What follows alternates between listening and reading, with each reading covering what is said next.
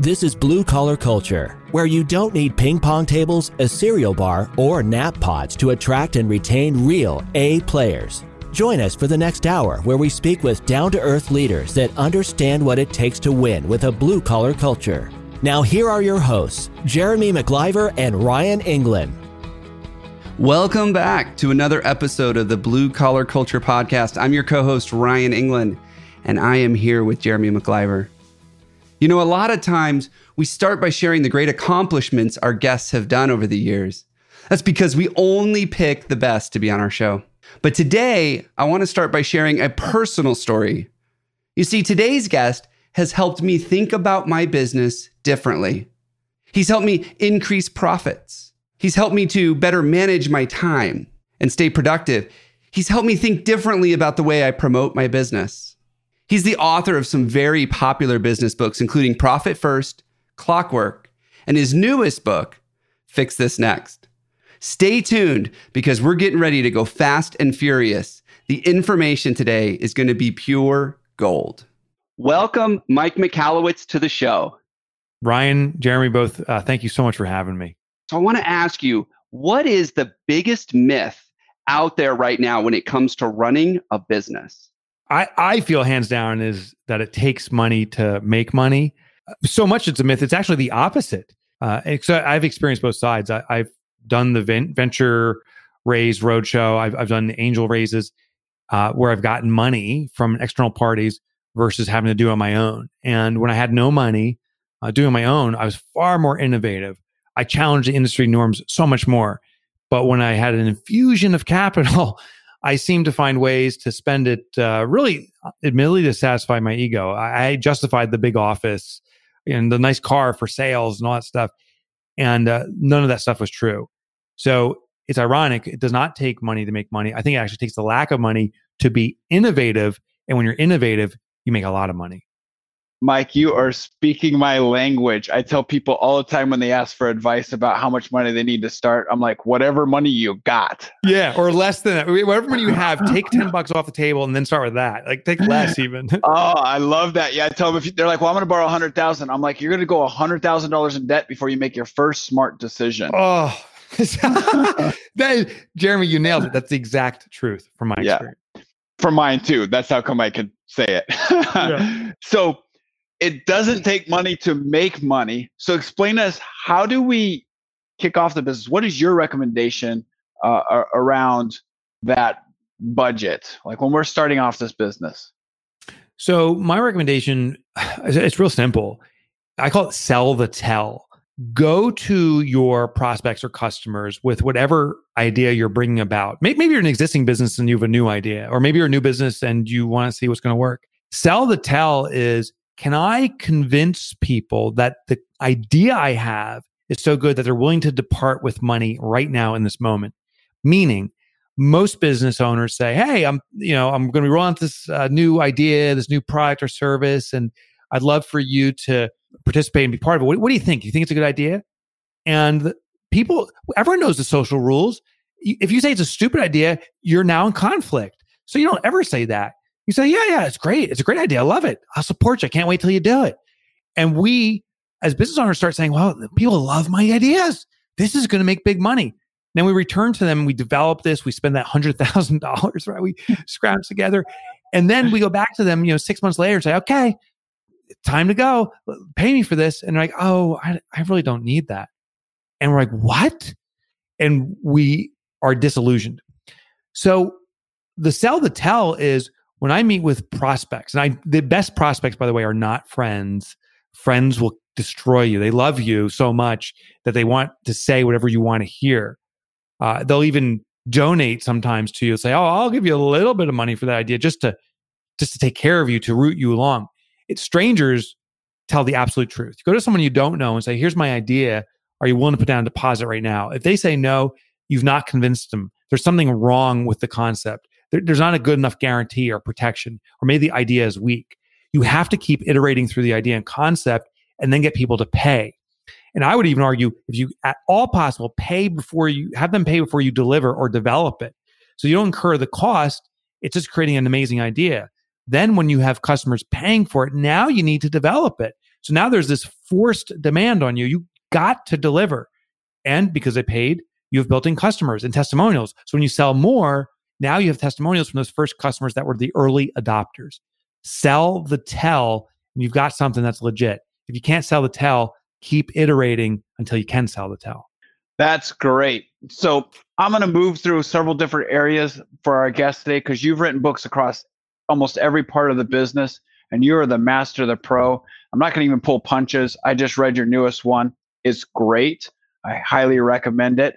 Well, let's just jump into, that was like almost pre-stage and launch. I want to jump into the actual business moving forward. What's one thing that holds a business back from progressing once they've launched and they're uh, got some clients? Yeah, the one thing is usually the person who launched it themselves. Me, I hold my own business back, the owner. And, and here's why. When we start our business, the all the responsibility is on the owner, or if there's partners, the owner's shoulders. You have to do everything. It necessitates it because there is no other resource, particularly on day one. So because we have to do everything, we we do do everything. But then we get this perverted belief that, oh, growth happens by doing everything. So we continue to do everything. We get to the point where, you know, I really should hire an employee because I, I can't do it all anymore, but I can't afford to hire the employee. So I'll do more, even though I can't do more. I'll do more until I can afford that employee. We get stuck there. Then when we hire someone, we're like, gosh, these people are idiots. Like, I, I can do it all. And this person came on board. They don't even get it. Gosh, I'm going to get rid of them. And we go back to just us. The impedance to our growth, it's ironic, is us. We're necessary to get started. It is necessary that we start extracting ourselves from our business for it to grow. And it's very hard for us entrepreneurs to see that. It took me a long time. It took me multiple businesses to really understand the more I'm in the business, the less likely the business is to progress. I have to remove myself and design what I want the business to become, design the outcomes, but stop doing the work. It is a mind shift. Uh, I think it was Marshall Goldsmith who said, what got you here won't get you there. And it's absolutely true. We have to mature. We have to change. We have to extract ourselves from the business for the business to start growing on its own. Love that. So Mike, I've seen them, they go from starting, they get the first clients, then they get the first few employees, they kind of get through some of these hurdles you're talking about.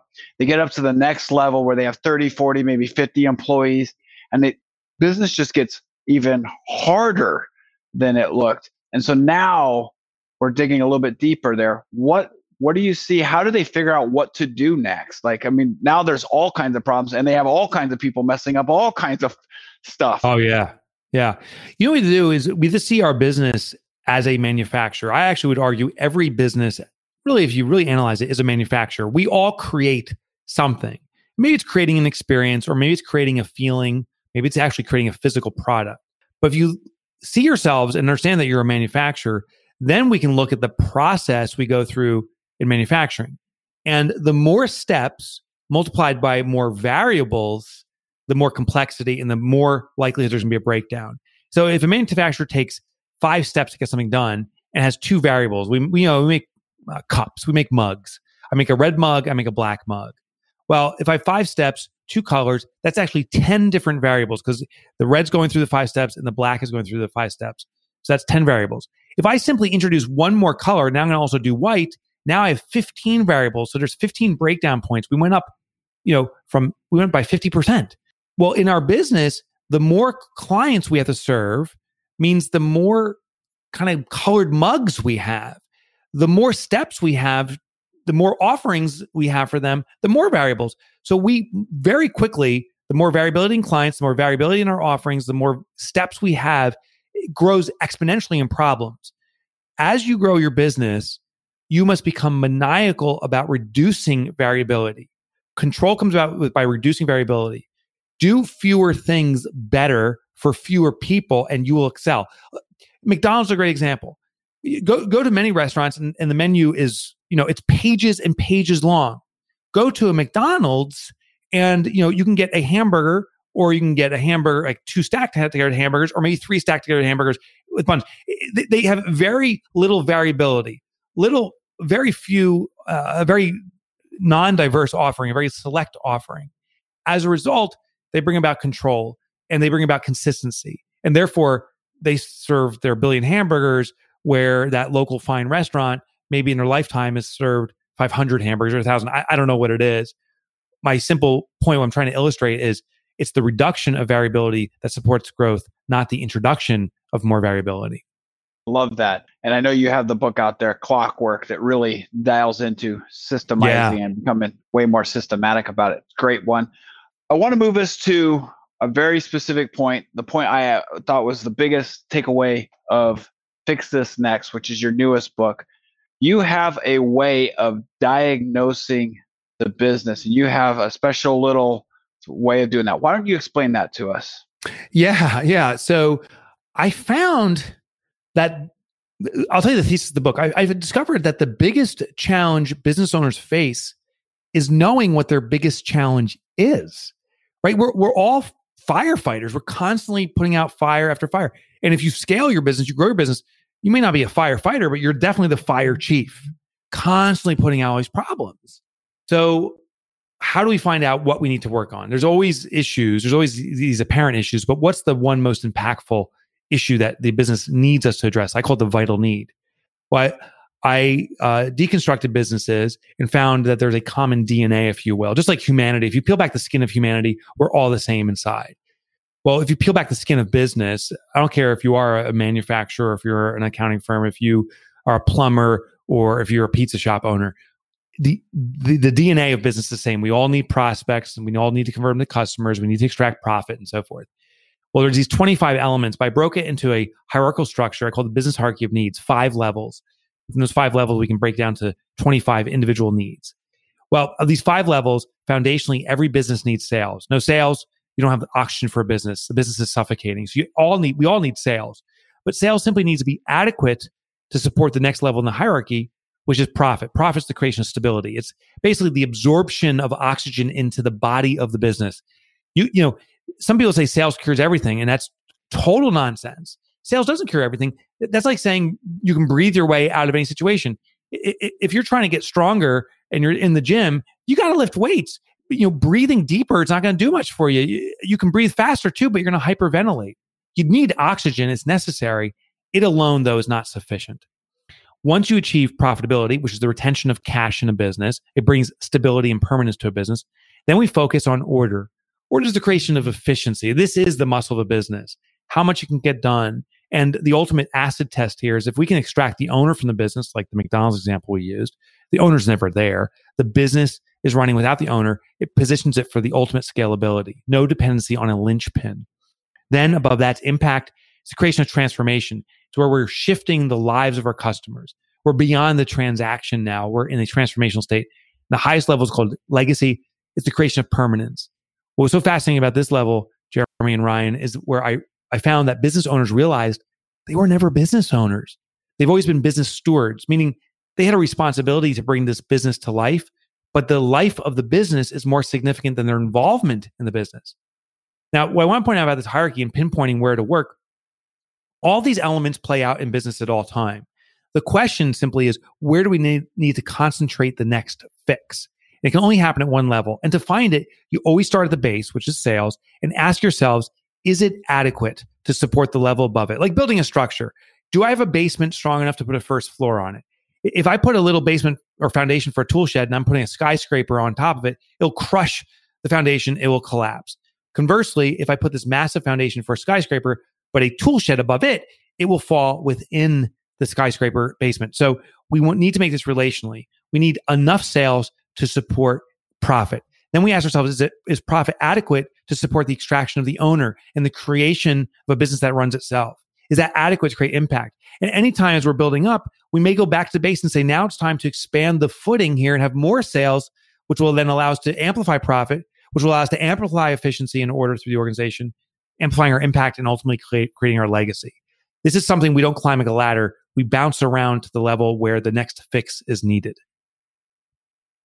I love that. And I know you have a way for us to, a tool for us to go use. So you want to share that with us?